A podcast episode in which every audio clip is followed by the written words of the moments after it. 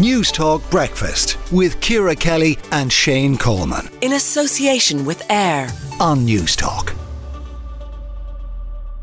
Vet costs rise. So do the number of dogs being abandoned at shelters. That is what Veterinary Ireland are due to tell an Oireachtas committee later on today. And Susie Jones, who is the co founder of a, a, lovely named charity called St. Vincent de Paws, uh, joins us now. Susie, I'd never sort of connected those two things in, in my head before, but the cost of vets, is that this idea of, of as an awful awful term, but vets are talking about economic euthanasia for, for dogs. People are putting down their dogs because they can't afford to treat them. Is that right?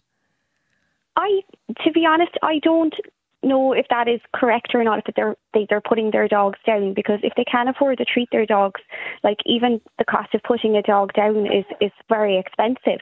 Like recently, I had to put my own dog down due to health issues. Like he was 15 and a half, and like it cost me over 250 euros. So I couldn't imagine people that can't afford to look after their dog's health would be putting them down because if they don't have the money to pay for certain vet bills, like they wouldn't be able to afford to put their dogs down either.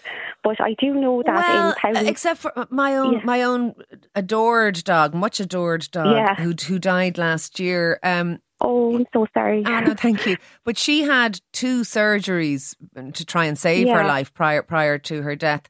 And and then and, and a lot of treatment and, and various things, and then subsequently died. But but but the vet bill was about two and a half grand for those two surgeries. Like it, it was, it, it like it, it, it gave us pause for thought. But now, now we, we paid it and, and we, we did yeah. it because we. But a lot of people wouldn't have two and a half grand and might have chosen. Ju, you know, I, I, know to actually put down a dog is whatever it is, a hundred quid or two hundred quid or something. But yeah. but two and a half grand is is is massive money it's extortionate. And like I understand that they have labour costs and they have staff to pay for and everything like that. But you know the way like with prescriptions and going to see doctors, like there's like the, the medical card scheme and the drugs payment scheme. If there was a scheme like that set up or put in place for people with pets, you know, it would probably make it easier well, for well, people I, to keep their pets. I well. think there is, but but but but it's pet insurance. It's private pet insurance. Pet and, insurance, and, and, and I, like, I think I know you're saying it's extortionate, but, but vets and veterinary nurses and all are highly skilled people. So so it does oh, cost are, money to, yeah. to, to, do yeah. this.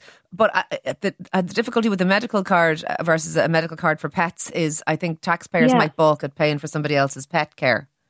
Exactly, and like I, I don't want to rock the boat with all that talk, to be honest. But um, it's just extortion, and there is there is an increase in abandoned dogs in Ireland now. Um, yeah, like the the statistics that came out in the summer was that there was a ninety five percent increase from last year. So God knows what it's going to be for this year, you know. And I don't know what way it is up in Dublin, but like down in Cork here, like the amount of abandoned dogs that are showing up on a daily basis in I, I know you you you guys help um, provide food, etc., for, for people who can't we do yeah. who can't afford to, to feed their dogs because dog food now is also very expensive. That those those those kibbles that that we mostly see dogs on nowadays, those dry food. Yeah.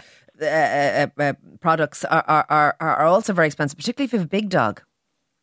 They are, yeah, they're quite expensive. Like I remember, like we used to do collections pre-COVID. Like we would do them in like like shopping centres and you know, like the car parks or shopping centres, and people would go in and buy the food from like big retail chains and stuff, and they'd be very cheap, so they could buy like four or five massive 20 kg bags, and like it could cost them 20 euro. But now you're talking like you could get like maybe three bags, even less for that price. It's just the prices are jumping at a ridiculous rate. And like I was saying to um, a guy yesterday on the phone was that basically like you could go in and have 20 euro and you might need that for your electricity bill yeah. and then you're looking at your, your pet so, and you're like so where Susie, do I go from here you're obviously dealing with people who are struggling to afford their pets and I'm sure that's that's actually very challenging if, if you if, if you're someone yes. who loves your animal and, and yet you're, you're trying to, you know, finding it difficult to to, to, to actually fund. Uh, it, it's also important for are, your are mental well-being. You are know, you? Yeah, no, absolutely. But are you hearing people? Obviously, there's complaining about food, but are you hearing people also talking about vet bills? Do people talk to you about that? They do, they do. Like I've had people contact me, like like asking would I be able to support them with money for vet bills. But you see, because we're actually we're not a charity um, here, we're actually a voluntary organisation and we're not for profit, so okay. we don't deal with monetary donations.